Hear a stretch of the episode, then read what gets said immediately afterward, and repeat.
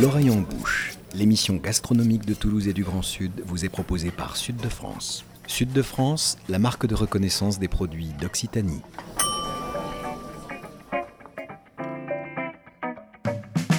Bonjour et bienvenue dans l'oreille en bouche, l'émission gastronomique qui met Toulouse et le Grand Sud dans ses casseroles et dans vos oreilles.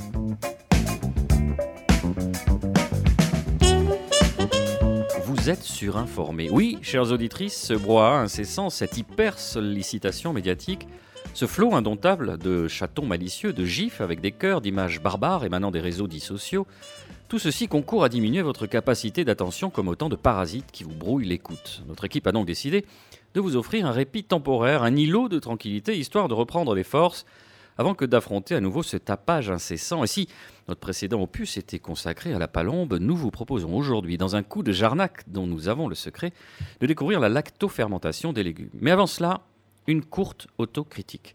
Au courrier des lecteurs, car oui, il nous arrive de recevoir des pneumatiques, voire des télégrammes chantés, Jean-Pierre Liégeois, jeune auditeur du Var, nous écrit Quid de la place des femmes dans votre émission qui bon la testostérone, les concours de mesure d'appendice caudal et les blagues de vestiaire? Jean-Pierre, vous avez parfaitement raison. Nous pourrions tenter de vous égarer en circonvolution, en périphrase, en justification capillotractée, mais nous n'en ferons rien. Nous tâcherons d'y remédier pas plus tard qu'aujourd'hui, puisque nous avons le plaisir d'accueillir une nouvelle venue dans notre équipe d'attachants chroniqueurs orchidoclastes. Voici Laila Aouba, chef sans cuisine fixe, bourlingueuse sans répit, et palais fort sûr qui aime l'improvisation sur un coin de comptoir et le son du corps le soir au fond des bois. Elle est accompagnée de Marina Bounour, notre sommelière au franc-parler légendaire, parangon d'honnêteté dionysiaque et coupeuse officielle de cheveux en quatre. Nicolas Rivière, enfin, est notre rédacteur en chef. Il fait partie de cette espèce en voie de disparition de journaliste à pipe et en tweed, tapotant d'un seul doigt sur sa Remington portative le papier qui lui vaudra le prix Albert Londres sur le scandale des glaçons dans le rosé. Et pour traiter en bonnet d'uniforme ce thème de la lactofermentation, voici un passionné comme on les aime, c'est Mathieu Castan. Bonjour Mathieu. Bonjour. Merci Mathieu d'avoir accepter notre invitation. Nicolas Rivière, en dépit de la résonance quelque peu scientifique de cette expression lactofermentation, se pencher sur cette pratique, c'est s'intéresser à la façon dont l'être humain se nourrit depuis la nuit des temps.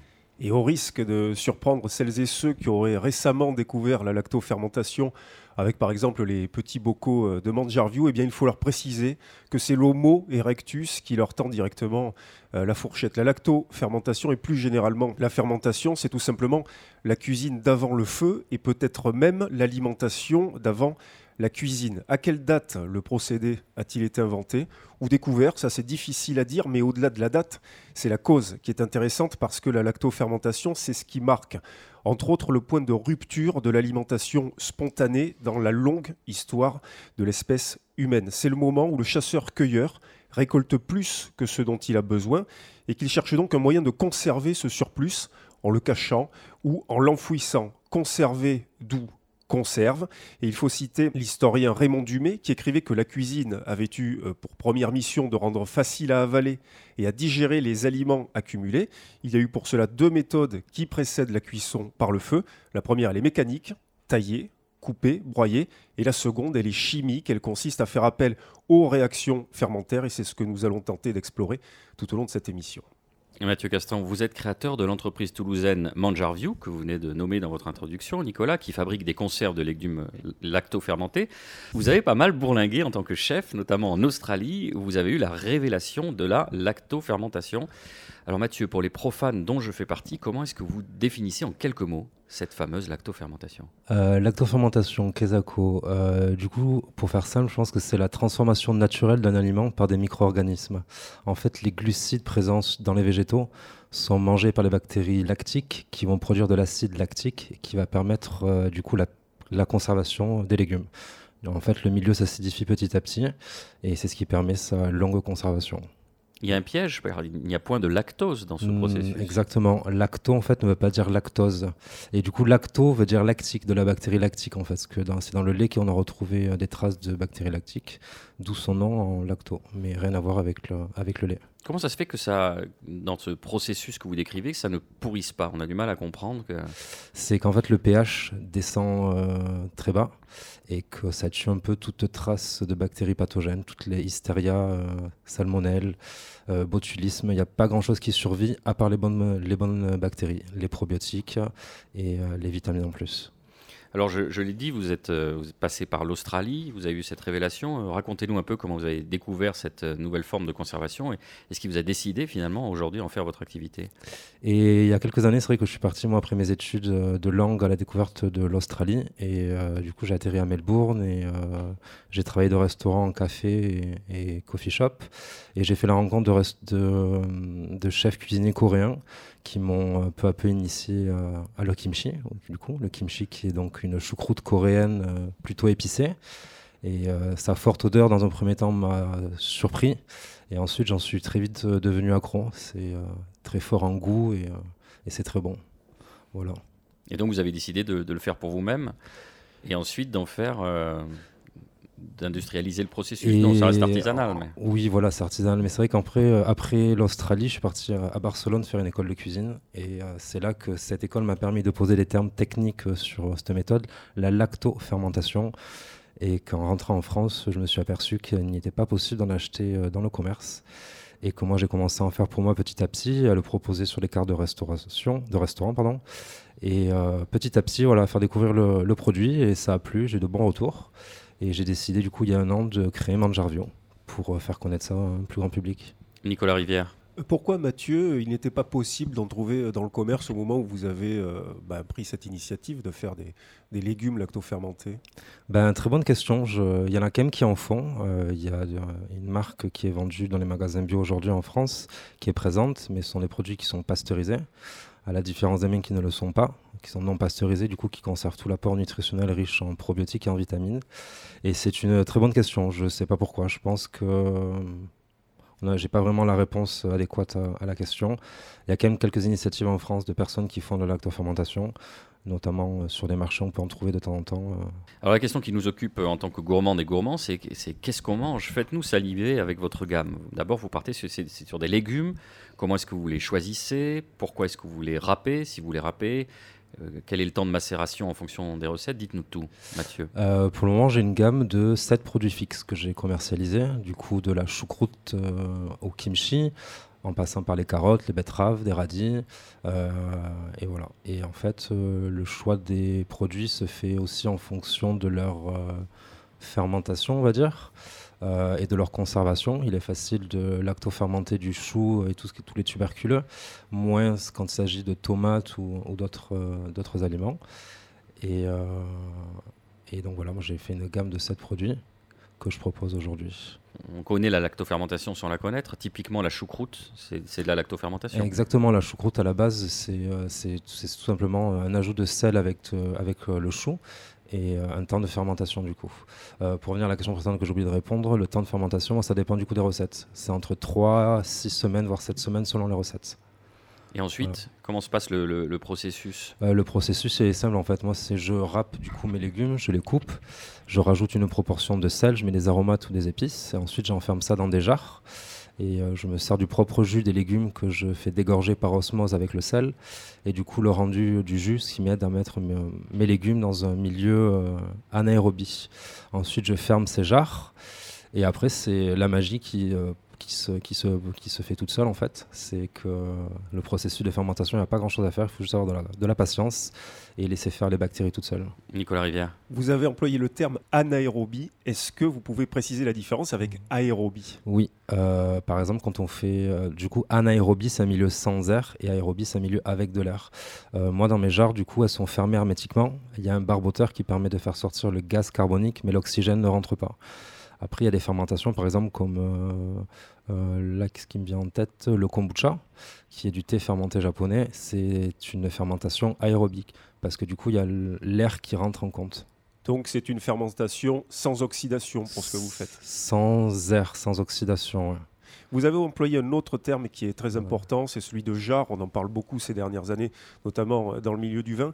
C'est d'après les historiens, l'outil qui permet de dater à peu près, de façon sérieuse, l'apparition de la lactofermentation, je crois, à l'époque du néolithique, hein, Mathieu. C'est à peu près euh, dans cette période-là, dans cette euh, tranche-là. Si on en croit, les... c'est un peu aussi dur à retracer vu que c'est tellement vieux, mais je pense que c'est un procédé qui est vieux comme le monde et qui a plus de 100 000, 100 000 ans. Et il est vrai que ces genres, il y a des traces, notamment en Turquie, en Mésopotamie.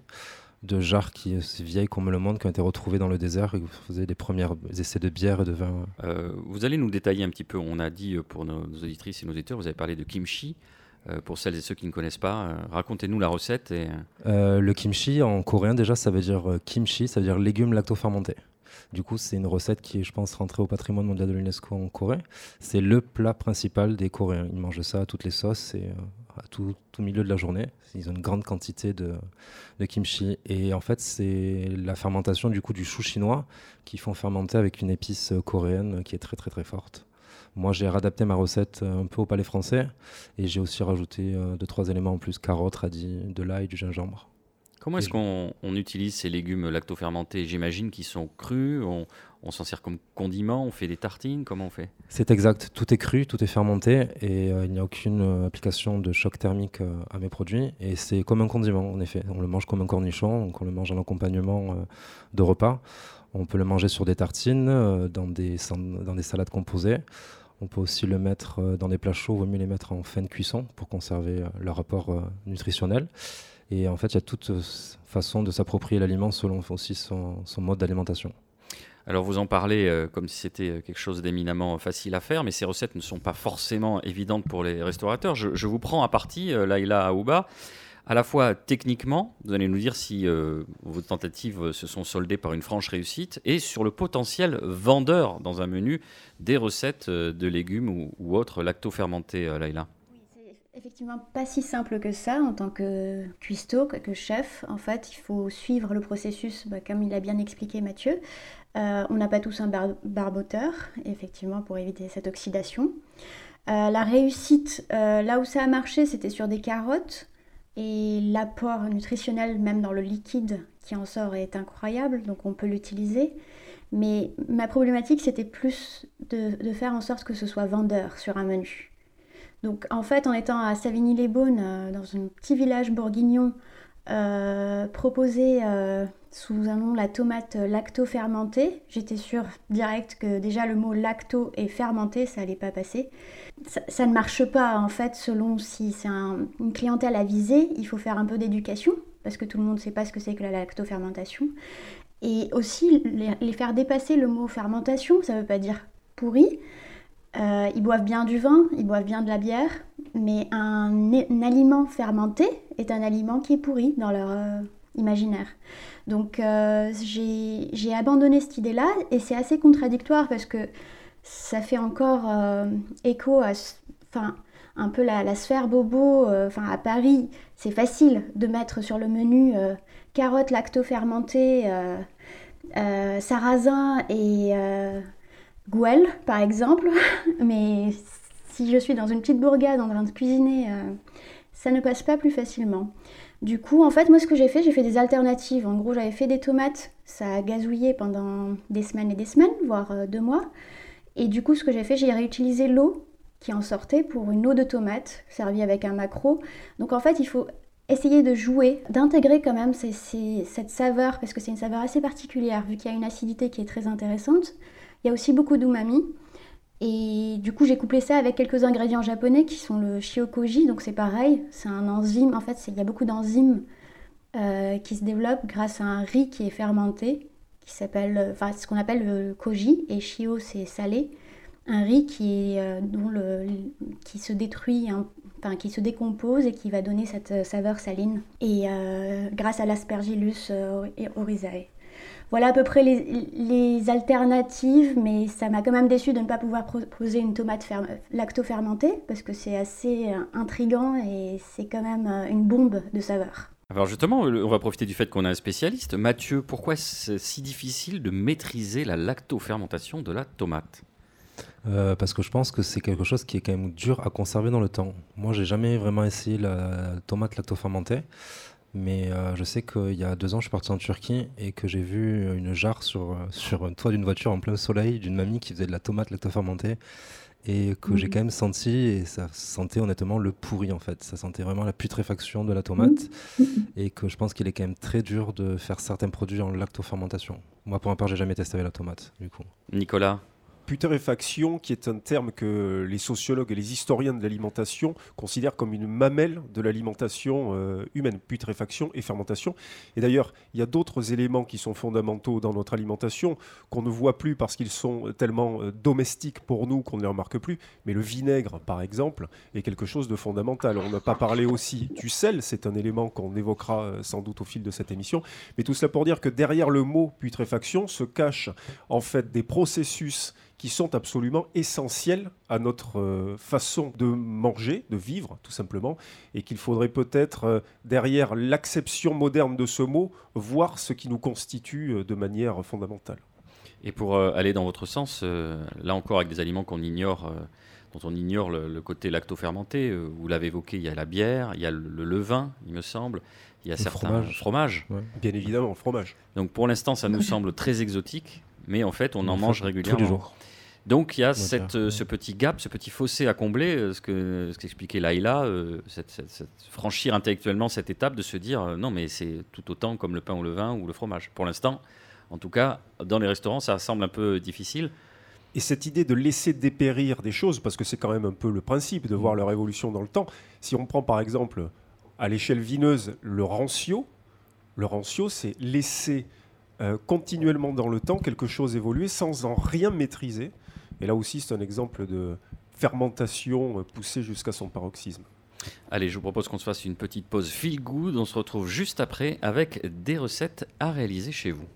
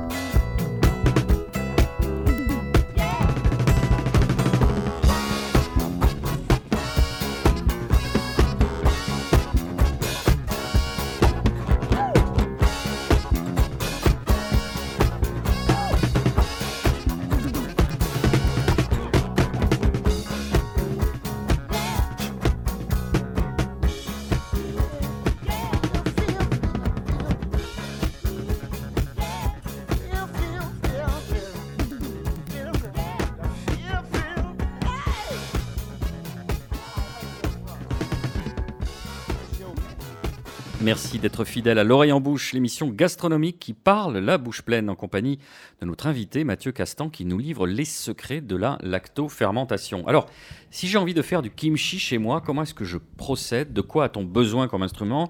On a évoqué tout à l'heure le barboteur, j'imagine qu'on n'a pas ça chez soi. Comment on fait Mathieu Castan? Euh, C'est assez simple, il y a deux, trois éléments juste à prendre en, considération. Euh, déjà des légumes, forcément. Euh, on va privilégier des légumes qui sont issus de l'agriculture biologique, comme ça, on n'a pas d'herbicides et de pesticides qui vont venir euh, interférer avec la fermentation. Ensuite, on va choisir un sel, euh, un sel gris naturel sans E536, antiglomérant. Euh, et ensuite, des bocaux. Des bocaux le parfait avec un petit joint dessus, c'est parfait. Ça laisse sortir le gaz et l'air ne rentre pas. Et euh, voilà, après, c'est un peu à votre guise, à vos goûts. Donc, euh, vous découpez vos légumes, vous mettez une proportion de, on va dire, de 2% de sel, vous rajoutez euh, des épices, vous massez avec vos mains jusqu'à extraire le jus. Et ensuite, vous prenez votre bocal et vous, vous tassez, tassez, tassez jusqu'à faire remonter le niveau du jus. Et vous mettez un, un espèce de moi que au début je commençais avec des palets en verre pour mettre dessus pour éviter que le légume remonte au-delà de, de, la surface en fait parce que comme disait Pasteur, euh, la fermentation, c'est la vie sans, sans l'air. L'air est porteur de bactéries. Du coup, à partir du moment où il y a de l'oxygène, ça va oxyder les légumes et ça va amener les mauvaises bactéries. C'est ça l'inconvénient. C'est pour, ça qu'on se pose la question. On a peut-être parfois peur de le faire, pour ceux qui y sont intéressés on a peur d'une contamination extérieure, on a peur que ça continue de vivre, cette vie perpétuelle qui continue, qui s'arrête jamais et qu'à la fin ce soit pas le résultat soit pas à la hauteur de ce qu'on C'est exactement ça. Du coup, moi, je propose aussi des ateliers sur Toulouse et j'ai euh, souvent des personnes qui viennent à mes ateliers et qui me disent on a essayé chez nous euh, de faire des lactofermentations. Par contre, on a tout jeté parce que ça sentait pas bon, euh, ça avait changé de couleur, et euh, je pense qu'en fait, les gens ne sont pas forcément habitués à ce que c'est que la lactofermentation et qui jettent là un produit qui serait entièrement comestible. C'est juste qu'ils ne sont pas habitués. Attendez Mathieu, ce que vous êtes en train de nous dire, c'est que c'est normal que ça pue?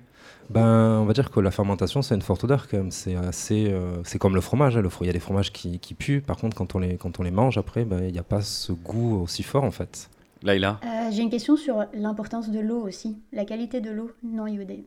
Pour te répondre au niveau de l'eau, moi sur les recettes pour le moment que j'ai sur les légumes, je ne me sers pas d'eau. Je fais vraiment avec le jus des légumes. Par contre, je me sers de l'eau quand je fais des saumures, notamment sur des moutardes, sur des sauces ou sur des pickles. Et là, je privilégie une eau de source, une eau euh, non traitée, sans chlore et le plus naturel possible. Surtout pas l'eau du robinet. Et s'il y en a qui veulent utiliser l'eau du robinet, je pense que c'est faisable. Il faut juste la faire bouillir un peu et la laisser reposer après. Alors vous avez parfaitement répondu, Mathieu, quand on vous dit que ça sent. Effectivement, l'analogie avec euh, le fromage est, particulièrement bien vue.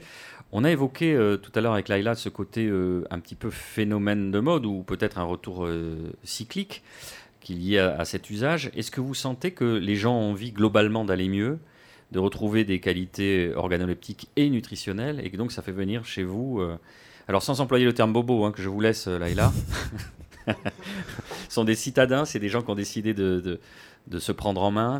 Ben, je pense déjà que l'alimentation est un enjeu aujourd'hui au niveau euh, planétaire. Euh, le 17 octobre dernier, c'était la, journée mondiale sur l'alimentation. Et euh, les enjeux sont de plus en plus sur une alimentation plus durable et plus saine.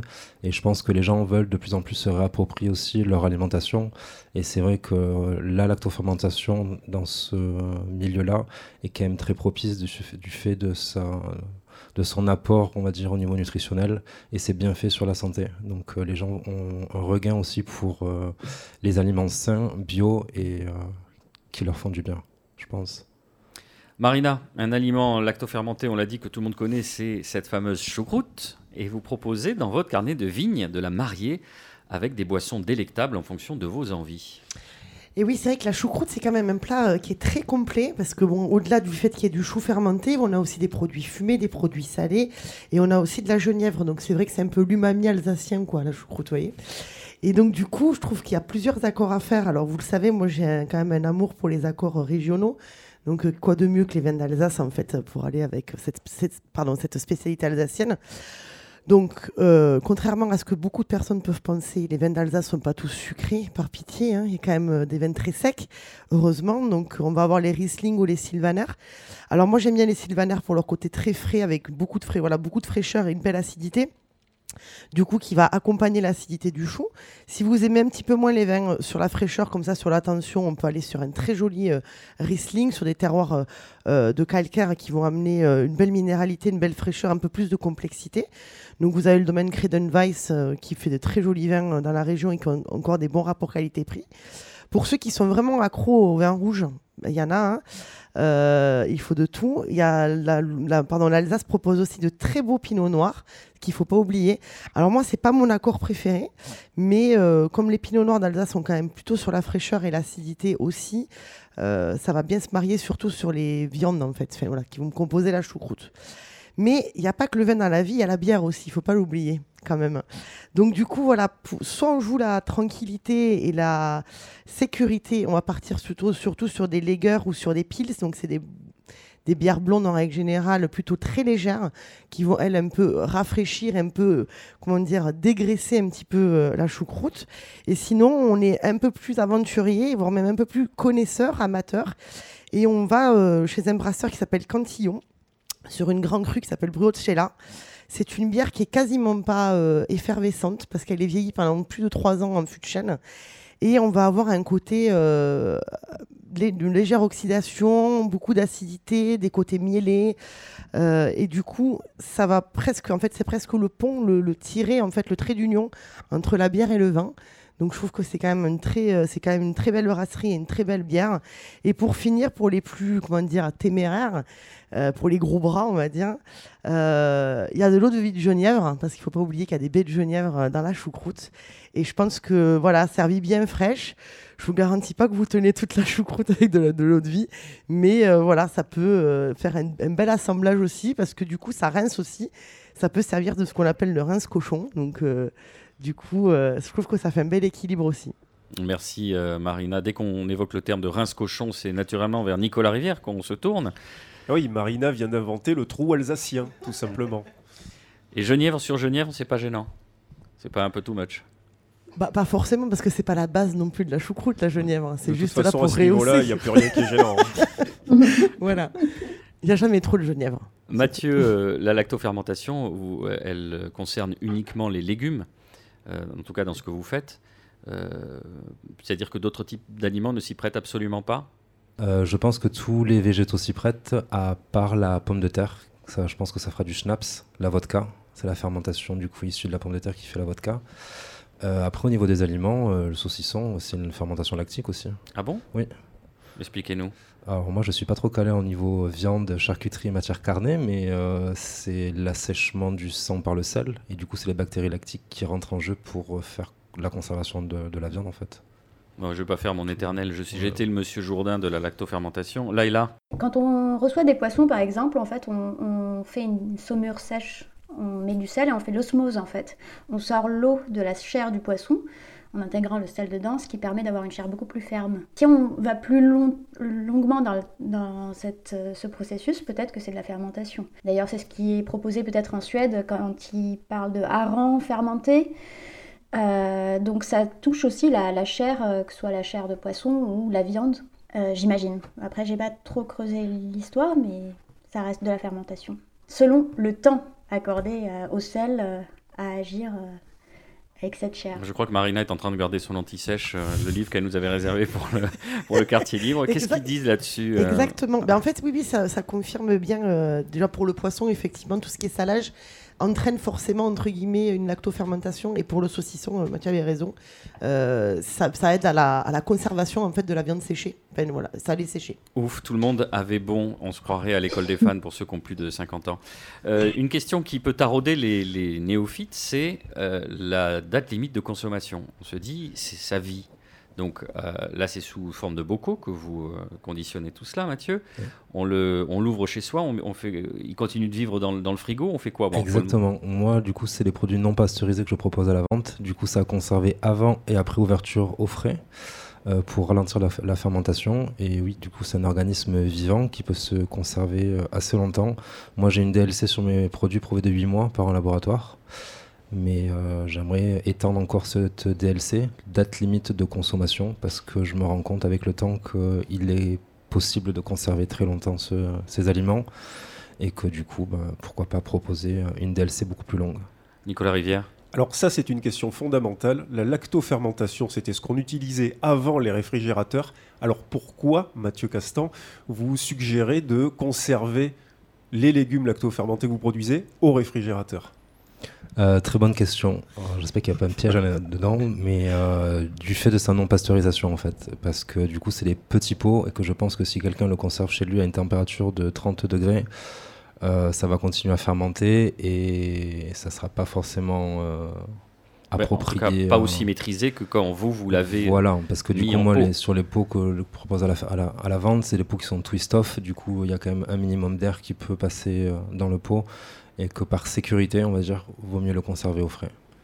Et d'ailleurs, on rappelle que le froid en lui-même, hein, pas simplement la réfrigération, fait partie du quadriptyque de la conservation des aliments, c'est-à-dire le vinaigre, le sel, la saumure et effectivement le froid. On aura appris quelque chose avec quadriptyque. Je connaissais triptyque, euh, quadri, euh, c'est la surenchère de Monsieur Rivière. Euh, Marina, vous souhaitez intervenir Oui, pour la, par rapport à la conservation pardon, des lactofermentations, vous avez un restaurant qui s'appelle Faviken qui est entre la Suède et la Norvège, je crois, si je dis pas de bêtises, vraiment très très haut dans les, dans les fjords. Et en fait, lui, il passe quasiment 8 mois de l'année où il n'y a rien donc où il fait très très froid, donc il fait énormément de, de lactofermentation qui va garder sur l'année. Donc euh, voilà, il a 3-4 mois de, d'ouverture pour pouvoir faire des lactofermentations qu'il va réutiliser toute l'année parce qu'il n'y a mmh. quasiment rien qui pousse le reste du temps.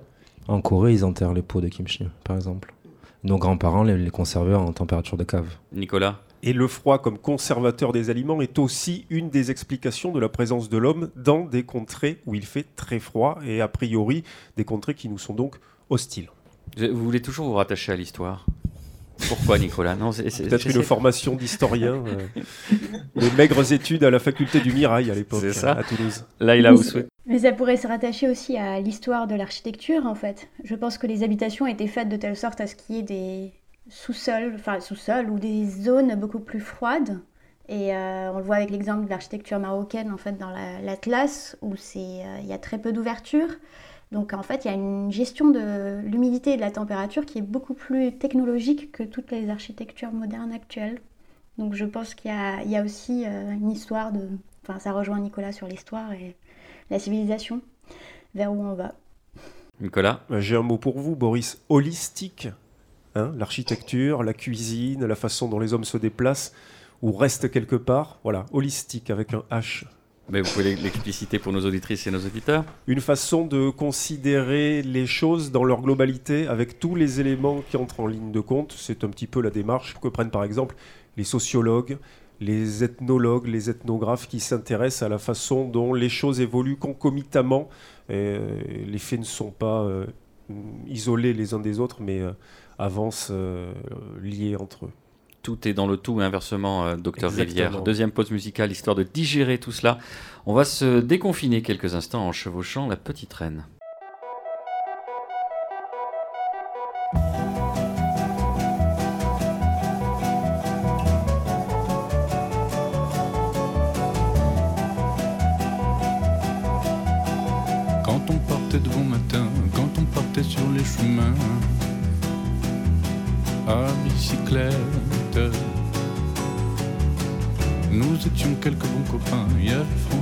Il y avait Francis et Sébastien.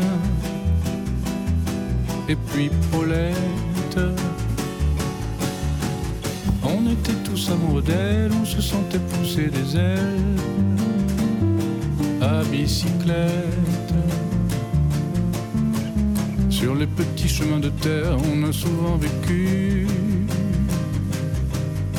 l'enfer pour ne pas mettre pied à terre devant Paulette. Faut dire qu'elle y mettait du cœur, c'était la fille du facteur à bicyclette. Et depuis qu'elle avait 8 ans, elle avait fait en le suivant tous les chemins environnants à bicyclette. Quand on approchait la rivière, on déposait dans les fougères nos bicyclettes. Puis on se roulait dans les champs, faisant naître un bouquet, changeant de sauterelles, de papillons et de rainettes.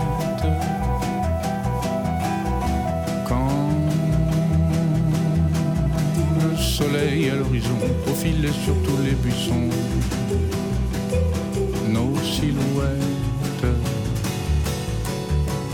On revenait fourbu content, le cœur un peu vague pourtant, de n'être pas seul un instant avec Paulette.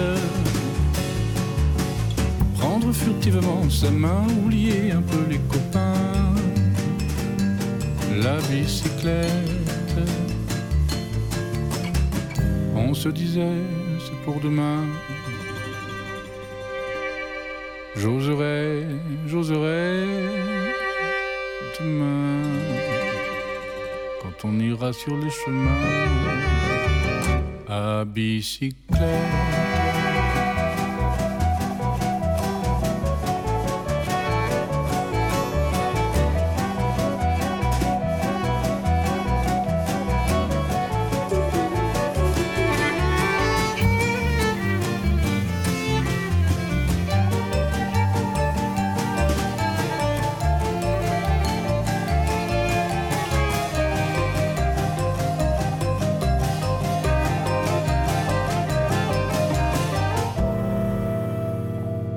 Retour dans l'Orient Bouche, merci de votre fidélité pour la dernière partie de notre émission Le Quartier Libre. Nos chroniqueurs et notre invité vous font partager leur dernier coup de cœur gastronomique avec un intervenant en surprise en direct de Cognac G, notre chroniqueur et chef Nicolas Brousse.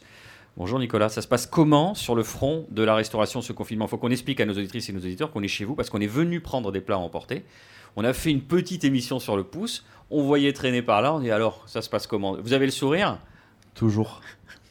Oui, c'est l'orchestre l'orchestre du Titanic. Quand ça va pas, on le pousse.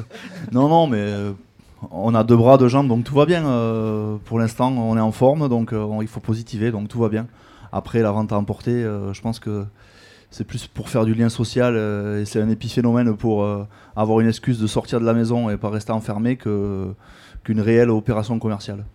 Ni- Nicolas, je vais vous mettre en danger, puisqu'on a discuté tout à l'heure en off, et je sais que vous êtes féru de, de calcul mental et de mathématiques, et vous nous expliquiez avec un, avec un ami à voix haute que si vous vouliez maintenir euh, l'équivalent de votre revenu, il faudrait que vous fassiez combien de menus emportés Alors, c'est pas pour maintenir mes revenus, C'est juste pour payer les charges. c'est juste pour payer les charges. Il faudrait faire 15 000 euros en plateau repas, donc euh, accessoirement, c'est impossible à réaliser sur une, sur une structure comme la nôtre. Allez, c'est pas grave, on reste dans la, la positivité. Merci beaucoup. On passe à vous, Marina. Donc, euh, votre tuste, comme on dit en toulousain, euh, votre anti-sèche, chez le livre Fermentation de Sandor Elix Katz, qui, a tout- tout le- enfin, qui donne tout l'air d'être une véritable Bible. Mathieu va pas me contredire là-dessus.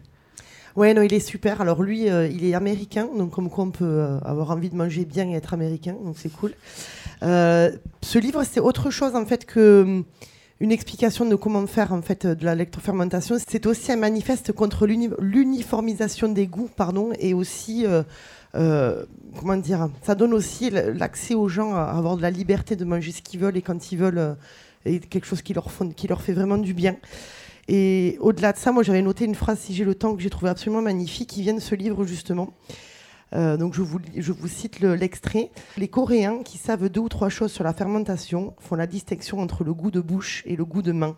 Le premier n'est qu'une simple question de molécules entrant en contact avec des papilles gustatives. Le genre d'arôme pauvre et facile que n'importe quelle usine alimentaire peut produire.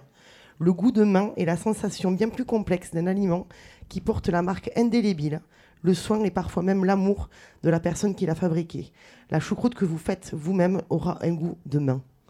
Et je trouve que ça synthétise bien en fait tout ce qui est euh, lactofermentation, les choses qu'on peut faire euh, avec amour à la maison. Les choses qu'on peut faire avec amour à la maison. Merci. euh. Laïla, vous évoquez pour nous Action Cuisson, une initiative qui invite les chefs à mettre en résonance leur film préféré avec une recette inédite. Tout à fait, c'est une, initiative qui est née pendant le premier confinement. Donc euh, Clarisse, qui est à, à l'origine de ce compte Instagram, a sollicité des chefs de plusieurs restaurants pour qu'ils imaginent un plat autour de leur film préféré.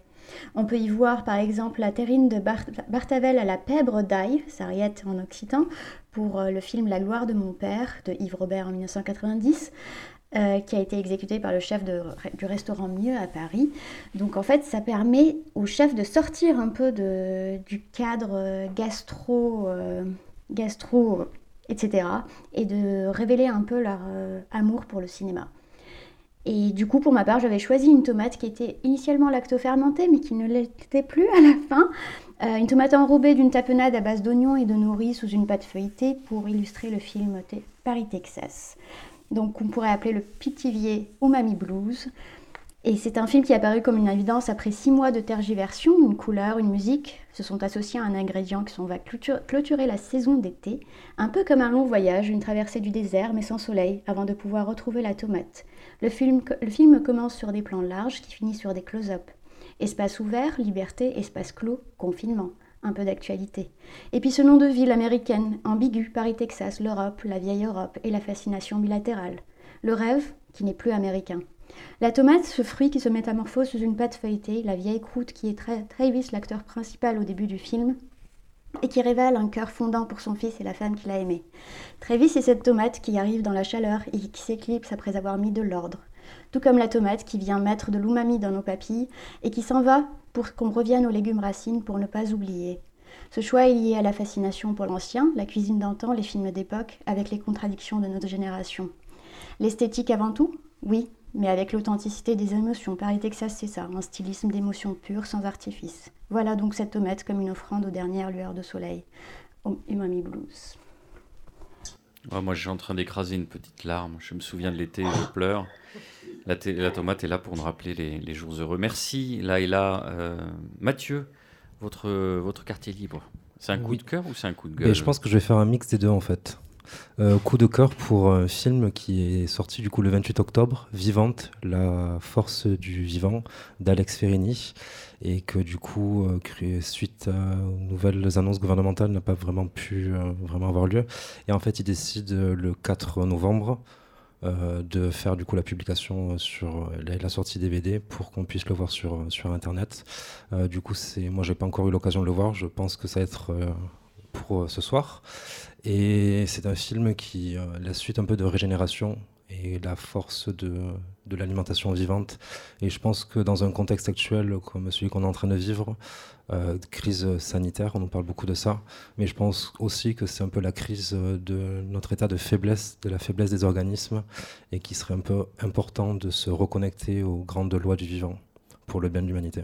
Merci beaucoup, Mathieu. Enfin, Nicolas Rivière, focus avec vous sur la revue Invino en hommage à Jacques Maine. Vous allez nous dire qui est euh, Jacques Maine. Oui, un hommage en forme de, suggestion. Vous invitez à découvrir ou à redécouvrir la revue Invino qui avait été fondée au début des années 2000 sous la férule de l'éditeur Bruno Dohan, qui euh, dirige aujourd'hui les éditions euh, Atelier B et qui avait rassemblé autour de la revue Invino le sommelier Alain Bosque, le portraitiste Eric Franceschi et donc le journaliste, reporter et écrivain Jacques Maigne, qui était euh, né à Toulouse, qui avait commencé sa carrière au Provençal dans les années 70, devenu euh, par la suite la Provence.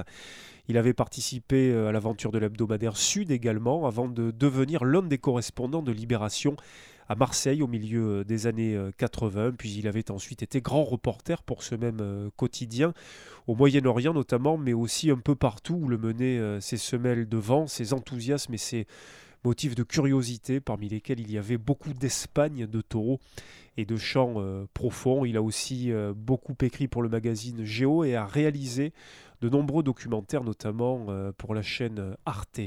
Jacques Maigne, qui nous a hélas quitté la semaine dernière, était aussi un vinophile et il avait donc participé aux dix numéros de la revue euh, Invino, dans laquelle il avait promené sa plume et ses lecteurs Dixit au pays euh, des mille vignes euh, en France, dans le Languedoc, le Roussillon, la Loire, le Rhône, le Beaujolais, le Jura, Saint-Émilion ou encore euh, la Champagne. Il y faisait partager avec les autres membres de la revue une approche sensible esthétique du vin, à la rencontre de femmes et d'hommes qui le font, qui le boivent, qui le partagent. Dix numéros de haute tenue pour euh, ce carnet de bord vineux que vous pouvez commander chez votre libraire, vous savez, ce commerçant non essentiel, comme on dit dans le sabir actuel, ou directement sur le site internet des éditions Atelier B.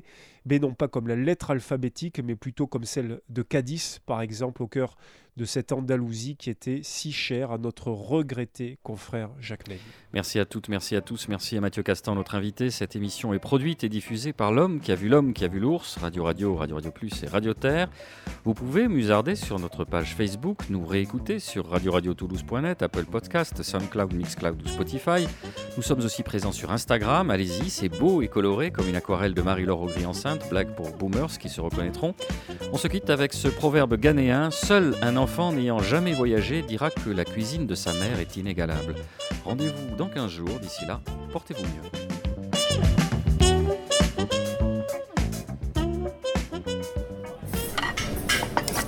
L'oreille en bouche, l'émission gastronomique de Toulouse et du Grand Sud vous a été proposée par Sud de France. Sud de France, la marque de reconnaissance des produits d'Occitanie.